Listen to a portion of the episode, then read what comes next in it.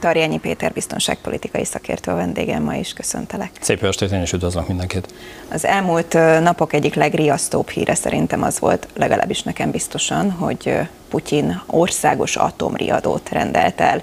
És nyilván megijedünk, amikor egy ilyet hallunk joggal. Mi, mi volt ez pontosan? Én azt gondolom, hogy ez egy üzenet.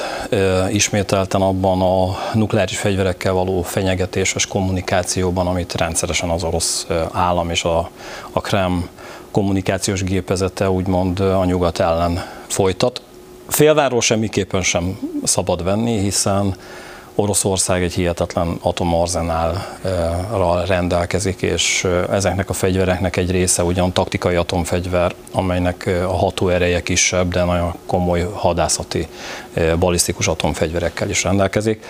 Igazán vannak peremszámok, hogy hányszor lehetne a bolygót elpusztítani az atomhatalmaknak saját maguk, önmagukban. Úgy néz ki az atomfegyverek rendszer szintű ilyen összerakása a világban, hogy megközelítőleg hatszor-hétszer képes az Egyesült Államok és Oroszország elpusztítani a, a bolygót, miközben ugye elég egyszer is ezt megtenni. Hihetetlen felesleg van mindegyik nagyhatalom részén ilyenfajta atomfegyverekből, és ezeknek az atomfegyvereknek a kommunikáción keresztül történő fenyegetésben való felhasználása az, az egy teljesen bevett gyakorlat egyre inkább az elmúlt tizenkilenc hónapban Oroszország részéről. Mit jelent egy atomriadó? Igazán azt teszteli ilyenkor az adott állam, és egyébként ezt azért mondom nem csak Oroszországra, mert az Egyesült Államokban és a hidegháború idején voltak ilyen gyakorlatok, hogy azok az irányító központok, azok a kommunikációs hálózatok mennyire működnek, élnek-e valójában, hogyha például Oroszországban úgy dönt, ugye ott három, három személy dönthet egy atomfegyver rendszer bevetéséről, az orosz elnök, a vezérkari főnök, illetve a honvédelmi miniszter, ha ők hárman azt mondják, hogy valamilyen válaszcsapásra van szükség, vagy elsődleges csapásra van szükség Orosz, Oroszország részéről, akkor ennek a gépezetnek úgymond el kell indulnia. Hárman együtt? Hárman együtt, Hárman így van. Viszont. És egyébként ez alatt vannak még ugyanígy ilyen hármas szintek, és ezeket például, hogyha egy ilyen országos riadó van, tesztelik, hogy a három személy, ha úgy dönt, hogy valamilyen csapást indít Oroszország, azt is meg kell nevezniük, hogy honnan indítják a, a csapásokat. Több olyan atomfegyvert rejtő siló van például Szibériában, de egyébként Oroszország más területein is. Vagy a haditengerészet atomtenger alatt járóink keresztül történik valamilyen csapás, hogy melyik fegyveres részleg hajtja végre úgymond ezt az akciót, vagy adott esetben egy olyan helyzet történik, hogy Oroszország totális háborúban mindenki ellen elindítja ezeket az atomeszközöket. És ilyenkor végig tesztelik, hogy végig tud-e menni a parancsnoki láncolaton ez, a, ez az utasítás, úgymond, nem akad-e el valahol, és hát amikor teljes teszt van, akkor adott esetben azt is megnézik, hogy az a kijelölt szárazföldi rakétasiló vagy egy atomtenger alatt járó képes-e végrehajtani azt a csapást, és ezeken a helyeken is egyébként minimum kettő, de általában itt is három személynek kell együttesen úgy döntenie, hogy azt az atomfegyvert bevetik. Itt már, amikor, és erről nyilván a nézők is láttak ilyen filmeket, hollywoodi filmeket, ténylegesen ez úgy néz ki, hogy rendelkeznek kulcsokkal azok a személyek, akik az indításért felelősek, és ezeket a kulcsokat kell az indítópultba egyszerre úgy elhelyezniük és elfordítaniuk, hogy a, a fegyverzeti rendszer élesedjen, és utána azt, amit a központ meghatároz, esetünkben ugye a legfontosabb három ember meghatározott, hogy mi vagy ki ellen történjen csapás, akkor az a csapás bekövetkezik. Most ebben a gyakorlatban fegyverzeti rendszereket nem tesztelt Oroszország, azt tesztelte, és az volt a szituáció, hogy Oroszország felmérte, hogy abban az esetben, ha az orosz társadalom, az orosz infrastruktúra, az energetikai infrastruktúra, a katonai infrastruktúra hetven százaléka megsemmisül, tehát történt egy támadás Oroszország ellen, akkor hogyan képes visszavágni azzal a maradék harminc százalékkal, ami egyébként úgy szintén bőven elegendő, és ezért is mondtam az elején ezt az összehasonlító elemzést, hogy az a harminc százalék orosz oldalon pont elég arra, hogy a bolygót legalább egyszer vagy másfélszer el lehessen teljes egészében pusztítani. Tudjuk, hogy mi lett ennek a tesztnek az eredménye, illetve a civilek mit éreztek ebből? Azt gondolom, hogy a, a, a civil társadalom igazán erről a médián keresztül hall. Ezek tényleg belső tesztek, tehát, de nyilván ez egy olyan fajta jelzés a nyugat felé katonai szempontból, illetve a nukleáris fegyverzet szempontjából, hogy igenis Oroszország tesztelte a rendszereit, és hogyha egy ilyen teszt befejeződik, annak két kimenete lehet, vagy az, hogy rendben van minden a rendszerekben, vagy nincs, de akkor pontosan tudják, hogy mi az, amit javítani kell, és nyilván az elkövetkező időszakban egy-két hónapon belül azt Oroszország javítani fogja. Tehát önmagában az az üzenet mindenképpen a nyugat felé átment, hogy az orosz hadászati nukleáris fegyverrendszerek képesek válaszcsapásra, és ilyenkor egyébként azt a protokollt is, ugye ez a halott kéz protokoll is végigveszi Oroszország, aminek keretében, hogyha minden elpusztulna, tehát nem hetven százalékos lenne a pusztítás aránya, hanem közel száz százalékos Oroszország tekintetében, akkor is halálos csapást tudjon Oroszország mérni a teljes bolygóra. Hogyan? Mi ez a halott kézrendszer? Ez a halott kéz protokoll, ez a nyolcvanas évek, ezerkilencszáznyolcvanas évek elején készült el. Egy olyan városkomplexumot kell elképzelni a nézőnknek egy hegy gyomrában, ami megközelítőleg ilyen ezer-ezerkétszáz négyzetkilométernyi területen fekszik el. Itt megközelítőleg háromszáz-háromszázötven ezer ember él, és egy olyan város épült ott sok-sok évtizeden keresztül a hidegháború idején, amely képes önmagát teljes egészében ellátni, és arra is képes, hogyha elfogynának vagy megsemmisülnének Oroszország taktikai és hadászati atomfegyverei, akkor ezen a területen képes Oroszország előállítani ilyen rakétákat és atomtölteteket is, és képes arra, hogy ezekkel csapásokat hajtson végre. És igazán ez egy ilyen elrettentő doktrina mentén készült el, ezért az a neve, hogy a halott kéz protokoll, vagy halott kéz terv, mert hogy ha Oroszország megsemmisülne, akkor is legyenek tisztában azzal Oroszország ellenségei, hogy az utolsó pillanatban is, ha már mindenki halott Oroszországban, akkor is van egy gyilkos válaszcsapása Oroszországnak a támadók ellen. Jól értem, hogy ez egy föld alatti világ gyakorlatilag, ez elég filmszerűen hangzik. Erre van bizonyíték, hogy ez, ez tényleg létezik? Persze, tehát hogy ezt a nyolcvanas évek közepe óta tudja is azt a térséget nagyjából, hogy hol helyezkedik el a, a nyugat, illetve a NATO Oroszországban, tehát ez a, ez a városkomplexum a föld alatt.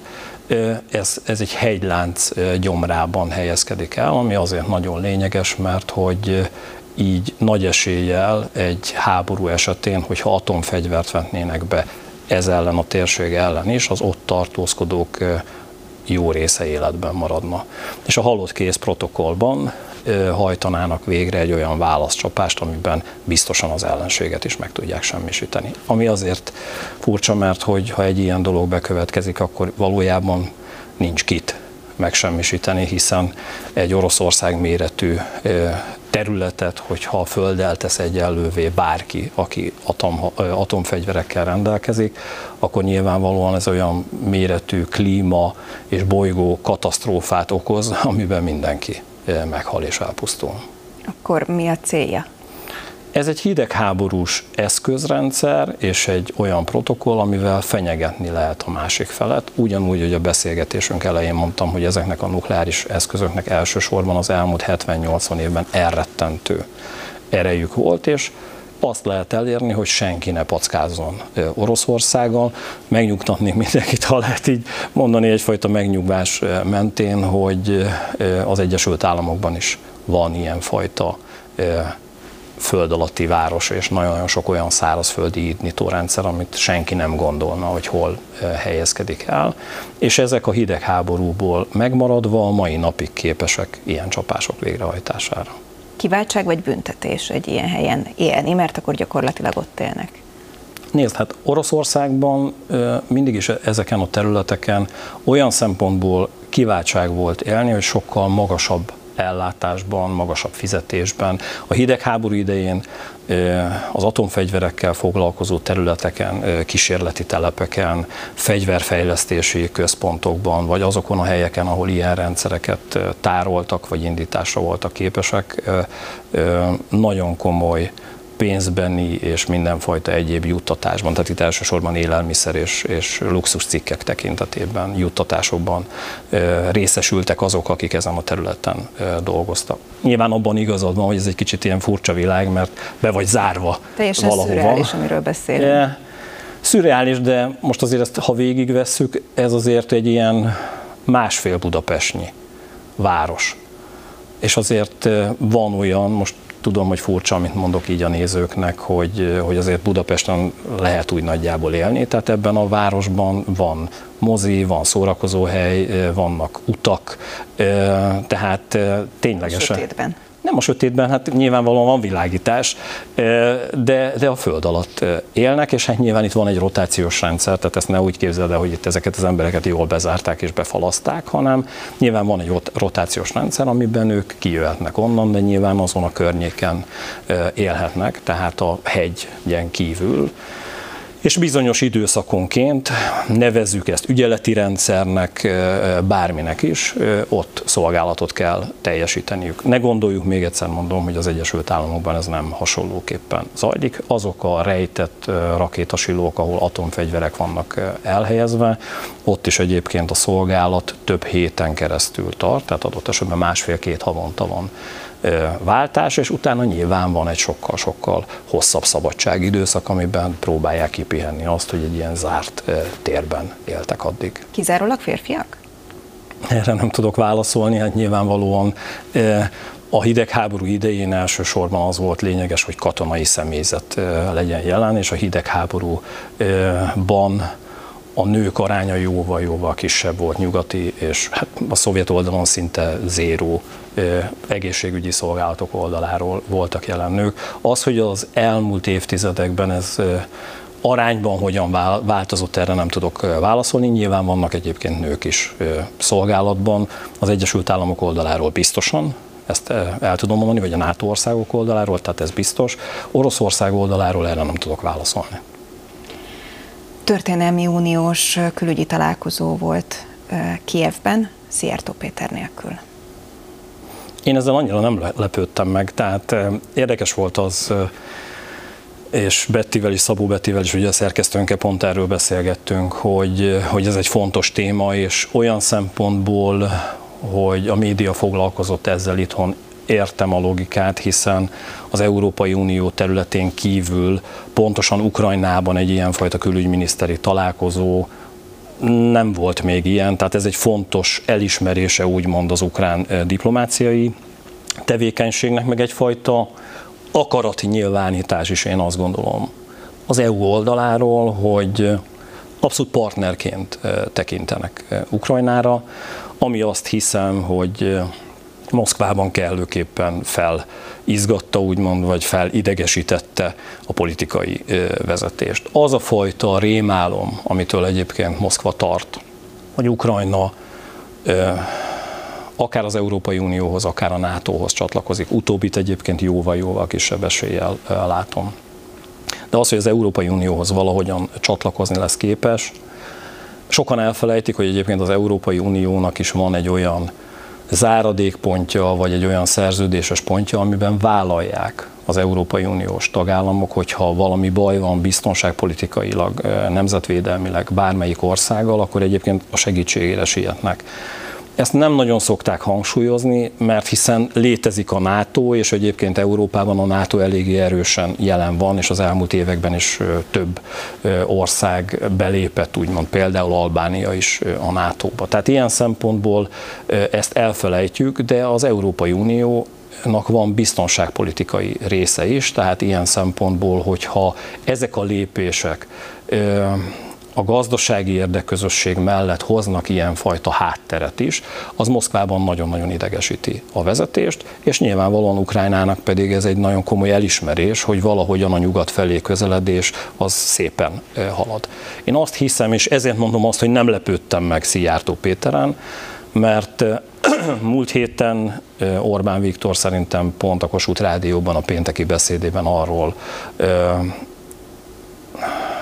gondolkodott, és azzal kapcsolatban tájékoztatta a honfitársainkat, hogy bármi is lesz, hiszen kérdésként fölbukkantott is, hogy Ukrajna Európai Uniós csatlakozása kapcsán, NATO csatlakozása kapcsán, de leginkább most ugye az é u volt fontos, milyen véleményt gondol, mit, mit, mit lát maga előtt, és ott eléggé határozottan elmondta, hogy nem lesz a, a válasz. Tehát ezért gondolom azt, hogy azután a beszéd után a kormányfő utasításainak megfelelően kellett eljárnia a magyar külügyminiszternek. Igen, ezt az ukrán külügy nehezményezte is, mert Orbán Viktor szavai úgy hangoztak, hogy szabad-e megkezdeni a tárgyalást egy olyan országgal, amely háborúban van, méghozzá területi háborúban van, tehát nem tudjuk, hogy ennek az országnak mekkora a területe.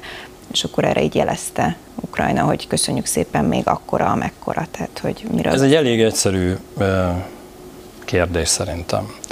ezerkilencszázkilencvennégyben pont Budapesten ismerték el a nagyhatalmak, és egyébként Magyarország is Ukrajna területi integritását. Abban fehéren-feketén, abban a szerződésben benne van, hogy Ukrajna hol helyezkedik el, milyen területi egységben, mekkora területtel. Tehát ilyen szempontból az, hogy itt Budapesten harminc év távlatából nem emlékszünk arra, hogy Ukrajna mekkora ország, ez szerintem nem szükséges minősítenem, ezt mindenki el tudja otthon dönteni a tévé előtt. Ez egy olyan kommunikációs felütés, amiben megint oda lehetett egyet így az ukránok orrára koppintani, és egyébként azt lehetett mutatni a világban, hogy mi magyarok azt gondoljuk, hogy az é u-ban nincs szükség az ukránokra. Ez egy olyan helyzet, amit én most itt nem akarok nagyon-nagyon kibontani. Az biztos, hogy a partnereink, a partnerországok, Európai Uniós országok nem így látják.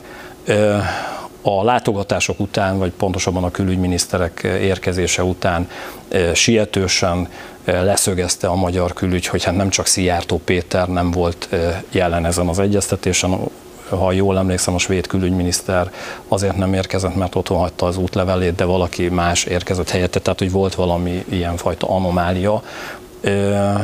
De az biztos, hogy az országok, az Európai Uniós országok túlnyomó része jelen volt Ukrajnában ezen az egyeztetésen, és ez egy nagyon komoly üzenet, amiben az látszódik, hogy Európa túlnyomó része, kilencvenöt százaléka úgy gondolja, hogy egyébként Ukrajnának az é u-ban lenne helye.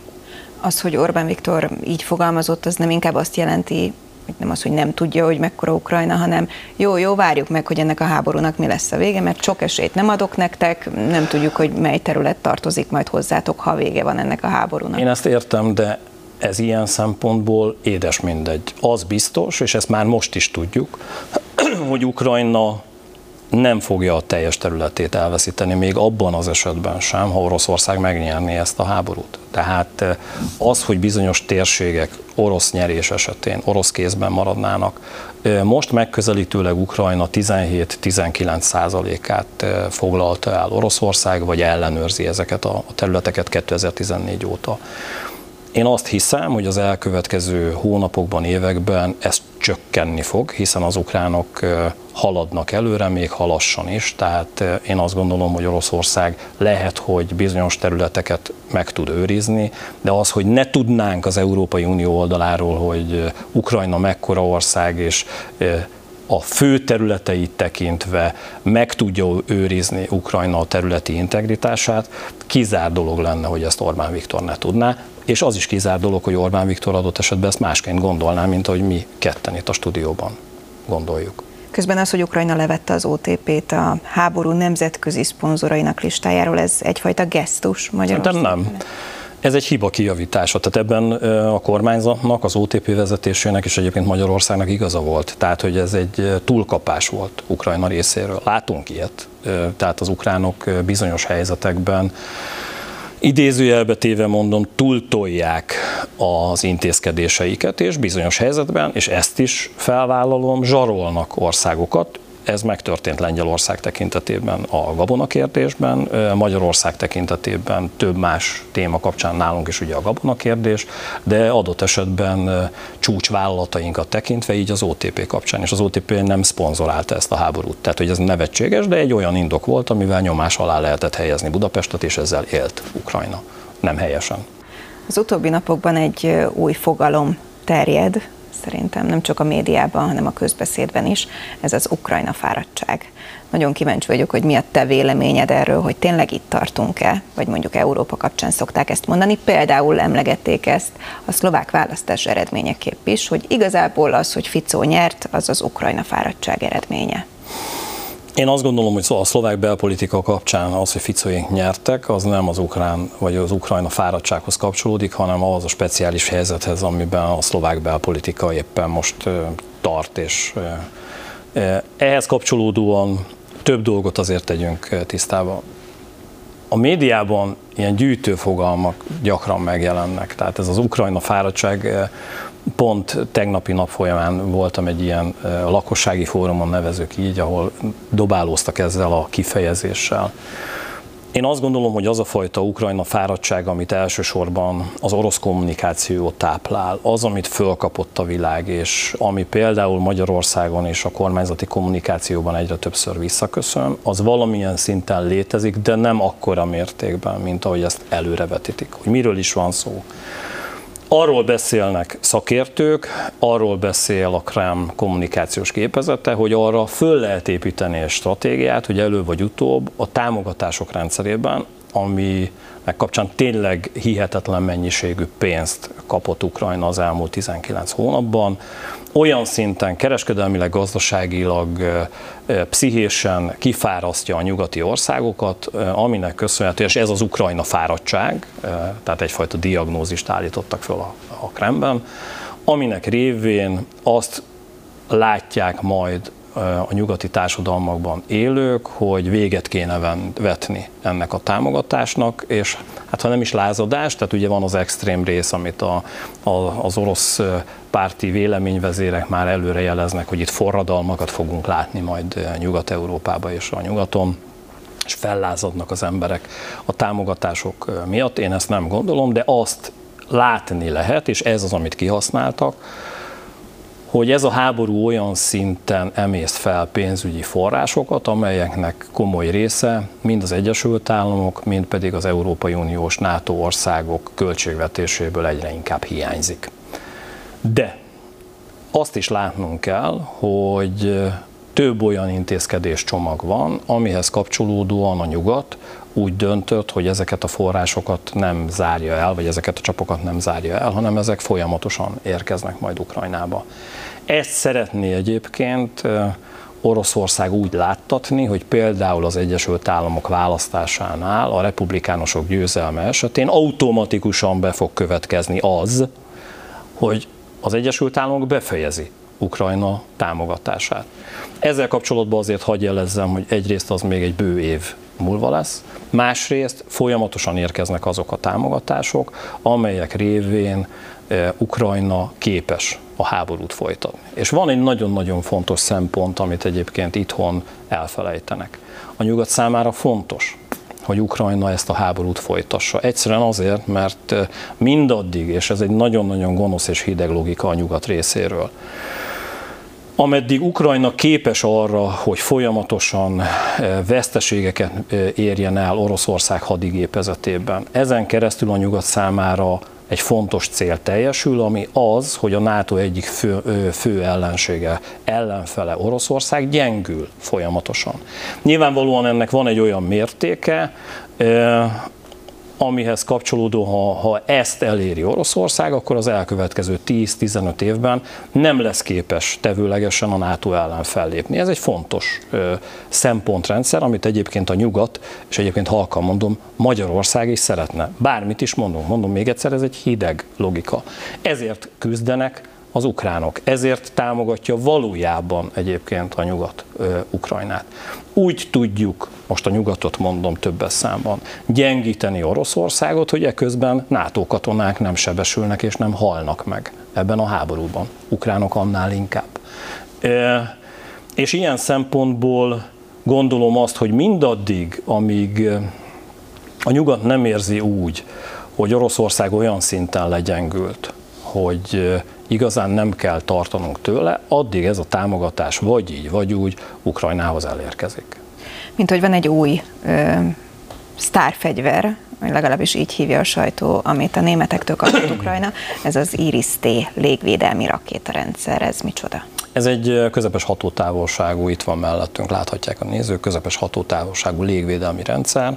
Azt kell látnunk, hogy, hogy Ukrajnának, és ezt már többször mondtam, hogy egy, a védelmi rendszereket úgy kell elképzelni, mint hogyha ilyen hagymahéjban épülnének egymásra. Vannak nagy hatótávolságú légvédelmi rendszerek, amelyek adott esetben képesek háromszáz-ötszáz kilométeres távolságban már megsemmisíteni az éppen érkező támadó robotrepülőgépeket, cirkáló rakétákat, ballisztikus rakétákat, de ahogy közelednek, úgy kell egy következő héjszerkezetben egy közepes hatótávolságú légvédelmi rendszerrel rendelkezni, majd ha még közelebb érkeznek ezek a támadó eszközök, akkor kis hatótávolságú, hat-nyolc kilométeres hatótávolságú légvédelmi rendszerekkel. Az Iris-T, ez egy német fejlesztés, hatvan-nyolcvan kilométeres távolságban is képes már ilyen eszközöket lelőni és leküzdeni, és hogyha ezt a héjszerkezetet így össze, illesztjük, és ez megfejelődik egy nagyon jó hírszerzési rendszerrel, műholdas hírszerzési rendszerrel, különböző radar és lokátoros hírszerzési rendszerekkel, akkor az látható, hogy elindul száz egységnyi támadóeszköz, száz egységnyi támadóeszközből a nagy hatótávolságú fegyverrendszerek megsemmisítenek harmincat, akkor már csak hetven egységnyi jön közelebb, a közepes hatótávolságú megsemmisít. Még harmincat, a rövid hatótávolságú, még húszat, és akkor tulajdonképpen a száz egységnyiből veszélyt jelentő száz egységnyi eszközből megérkezik tíz egységnyi, ami egyébként ugyanúgy pusztítást hajt végre, de hát nagyságrendekkel egy tizednyivel kevesebb, vagy kilencven százalékkal kevesebb pusztítást végez el. Ilyen eszközrendszerekkel látja el egyébként a, a NATO Ukrajnát. Ezek között vannak hidegháborús eszközök, és vannak olyan eszközök, amelyek viszonylag friss fejlesztésűek, ilyen például ez az Iris-T. Ezeket a rendszereket építi így egybe, és Zelenszky nem véletlenül mondta azt, hogy problémáik vannak elsősorban a támadó és védekező fegyverek tekintetében, és a védekező fegyverek tekintetében elsősorban a légvédelmi, védelmi, tehát légvédelmi eszközrendszerekre gondolt, mert hogy az orosz légitámadások, az orosz drón támadások, cirkáló rakétákkal végrehajtott támadások egyre nagyobb számban próbálják pusztítani Ukrajna infrastruktúráját. Mindemellett kapnak Gepard önjáró légvédelmi gépágyút is. Ez ennek kiegészítése? Ahogy előbb mondtam, tehát az, az Iris-T ugye ez egy közepes hatótávolságú, a Gepard ez egy önjáró légvédelmi rendszer, ezt úgy képzeljék el, hogy egy, egy harckocsi platformon elhelyezett olyan két harminc milliméteres gépágyúval, illetve fölül az egy ilyen lokátorberendezés felderítő rendszerrel is rendelkező légvédelmi egység, ami hat-nyolc kilométeres távolságból képes elpusztítani az érkező robotrepülőgépeket elsősorban, és azzal, hogy gépágyúval, tehát nagy tűzsűrűséget tud egy területen elérni, azt értsék a nézők, hogy egy ilyen gépágyúval adott esetben egy percen belül öt-hatszáz lövést lehet leadni. Vannak olyan légvédelmű géppuska rendszerek, amelyek öt-hat ezer lövést tudnak leadni egy percen belül, tehát ezzel olyan tűzsűrűséget lehet a levegőben, tehát hogyha egy ilyen kockát kiválasztasz, ahol repül az a, az a drón, egy olyan tűzsűrűséget lehet abban a kockában létrehozni, amin keresztül valamelyik légvédelmi gépágyú vagy géppuska lövedék eltalálja azt az eszközt, és onnantól kezdve az megsemmisül a levegőben.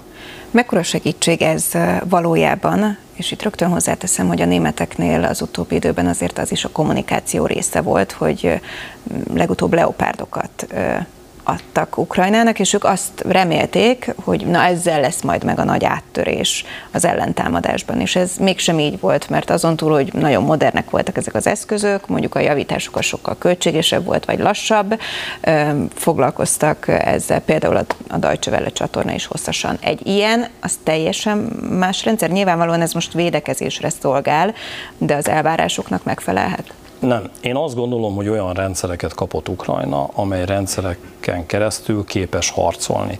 Ezeknek a mennyisége nem mindegy. Tehát azt érzed, és erről mi is beszélgettünk, hogy hiába kap Leopard á négyes, Leopard á hatos harckocsikat az ukrán szárazföldi haderő. Hozzáteszem, hogy a Leopard á négyes harckocsi típus az a nyolcvanas évek technológiája. A Leopard á hat azt, azt mondanám, hogy a kilencvenes évek eleje, kilencvenes évek végének technológiája. Tehát például a csúcs technológiát, a Leopard á hetest nem kapta meg Ukrajna egyáltalán.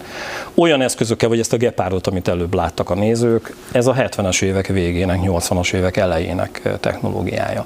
Ezekkel is lehet harcolni. Az, amivel probléma volt, és amiben egyébként történt egy óriási csúsztatás a nyugat oldaláról, hogy a bejelentések és a szállítások tekintetében azt mondták, hogy megfelelő mennyiségű eszközrendszert fognak átadni Ukrajnának, és egyébként Ukrajna várta ezeket az eszközöket, de egyébként a nyári hadjárat, tehát ami kétezer-huszonhárom júniusában elindult, elejére ezeknek az eszközöknek megközelítőleg negyven-ötven százaléka érkezett csak meg. Ezekkel az eszközökkel valójában nem tudta a támadó offenzívát végrehajtani Ukrajna. Ez az egyik probléma, amivel küzdenek.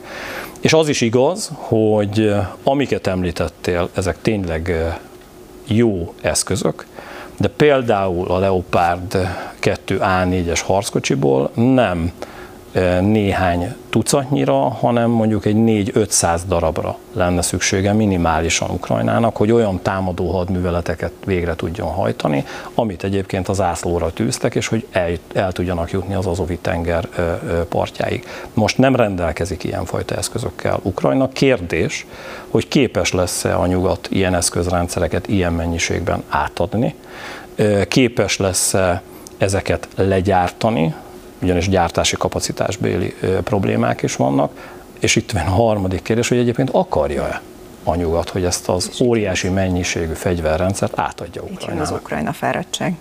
Igen, de ez, ez egy kicsit más. Tehát az Ukrajna fáradtság az, amikor valaki nem tudja megtenni, mert annyira gazdaságilag úgy érzi, hogy nem éri meg. És ezzel szemben van, és ez nem Ukrajna fáradtság, ez egy nagyon tudatos, patika mérlegen kiszámolt hideg logika, amikor az van, hogy számodra csak annyi fegyvert adok, Anikó, amivel pont eléred azt, hogy az orosz haderőt kivérezteted és lefárasztod. Annál többet, amivel meg tudnád nyerni a háborút, viszont nem. És ez nem fáradtsághoz, hanem még egyszer mondom, nagyon hideg logikához kapcsolódik elsősorban. Akarja a nyugat azt, hogy Ukrajna mondjuk egy villámháborúval legyőzze Oroszországot? Nyilvánvalóan nem. Tehát ezt képes lenne egyébként a nyugat ennyi fegyverrendszert adni Ukrajnának? Ha akarná, egyébként igen. Persze, akkor azokhoz a szárazföldi haderőkészletekhez kellene hozzányúlni, ami az aktív állományt jelenti. Ugye itt van egy billegés, az elmúlt hetekben többször mondta azt Oroszország, és föl is röppent egy ilyenfajta hír, hogy például az egyik Leopard harckocsiban német személyzetet öltek meg az oroszok, és, és tulajdonképpen német katonákat találtak. Ez azóta kiderült, hogy ez nem teljesen volt így, tehát hogy önkéntesek voltak egyébként, de a Taurus német precíziós támadó rakéták kapcsán pontosan azért nem adja át Németország ezeket a fegyverrendszereket, mert tudják azt, hogy ehhez német kezelő személyzetet is adni kéne. Tehát ez is ott van a mérleg nyelvén. Eszembe jutott egy másik fogalom, akkor ennek kapcsán a szankciós fáradtság, amit szerintem lehet nyugodtan használni, a sokadik szankciós csomagnál tartunk, amelyet ugye azért Magyarország is sorra megszavaz, de egyre többen kételkednek benne, hogy ez működik, nem működik. Annak kapcsán jutott ez eszembe, hogy például a Burger King még egyáltalán nem vonult ki Oroszországból. Egyre jobban látjuk egyébként a szankciók hatásait, és azt, hogy mely szankciók működtek, és mely szankciók nem működtek.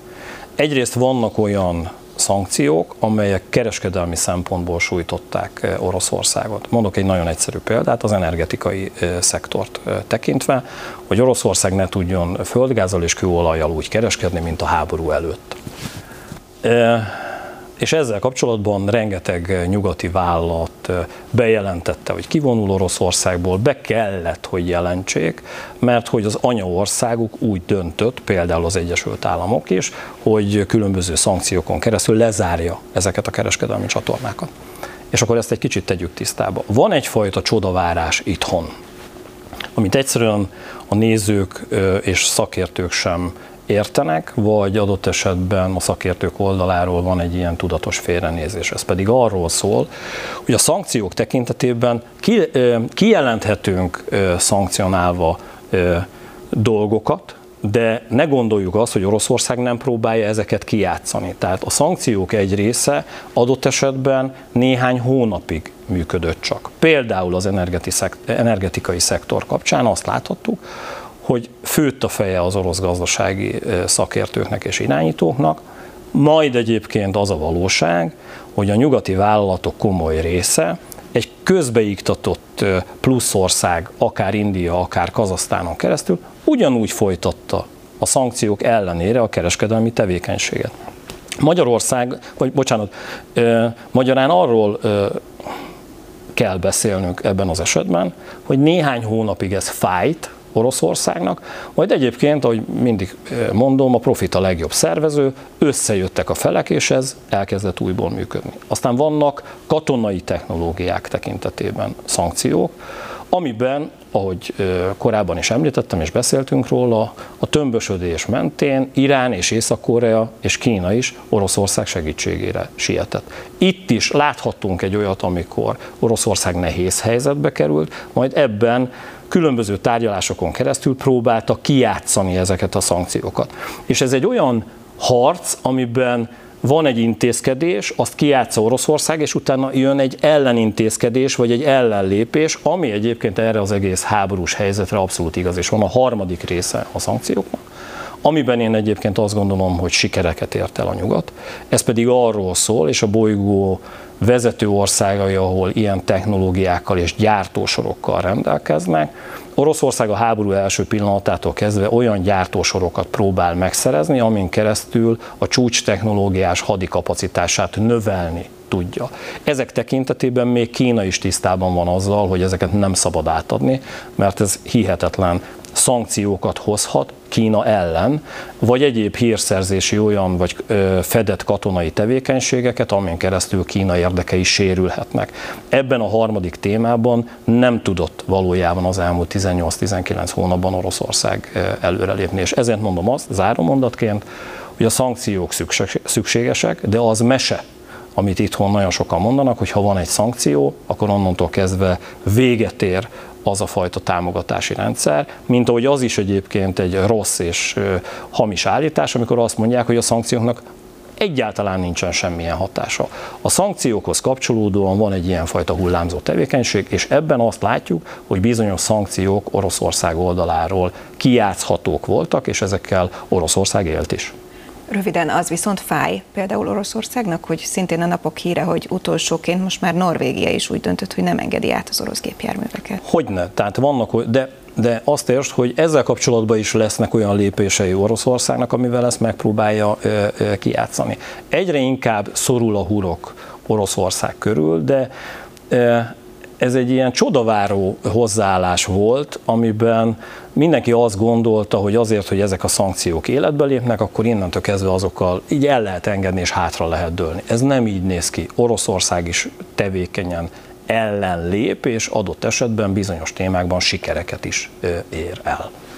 Hogy hogyan változik egyébként a világ a háború kapcsán, több aspektusból fogjuk majd megvizsgálni. Például azt beszéltük meg, hogy ma beszélünk arról, hogy a hírszerzés miként változott meg. Szerintem nagy téma lesz, de mindenképpen kezdjünk bele. Kezdjünk bele, jó. E, igazán azt kell látnunk, hogy a bolygó tekintetében három ország van, amelyik totális hírszerzést folytat.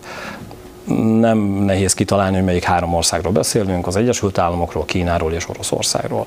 A totális hírszerzés fogalma azt jelenti, hogy ezek az országok a bolygó bármelyik területén képesek információkat gyűjteni, akár technikai eszközökkel, műholdas rendszereken keresztül, kémszoftvereken keresztül, a haditengerészetnek vannak kémhajói, tehát számtalan területen. És egyébként, és ez ami egy picit rejtettebb világ, képesek hírszerzési akciókat is végrehajtani. Ez akár az Antarktiszon is lehetséges, vagy az északi sarkon is.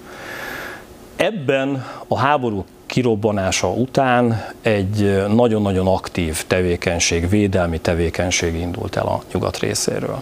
Nagyon sok esetben, és akkor ez most ez az én felosztásom, nyilván ezt lehet még cizellálni adott esetben, három fő területet kell látnunk.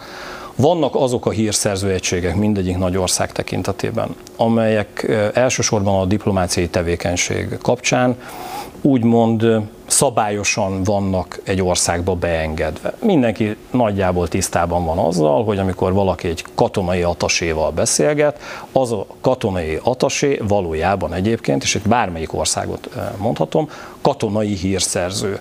Tehát, ha az ember olyan információkat mond el annak a személynek, ami titkos, akkor az az ember nyilván azt használni fogja. De igaz ez egyébként a sajtóatasékra, akik egyébként azokat a befolyásoló ügynököket, akik elsősorban újságírók, ezt így hívja a szakma, irányítják abban az adott országban, szintén hírszerzési tevékenységet folytatnak. Tehát ők, ők akik úgymond a nagykövetségeken, konzulátusokon, gazdasági kirendeltségeken keresztül hivatalosan végzik ezt a tevékenységüket.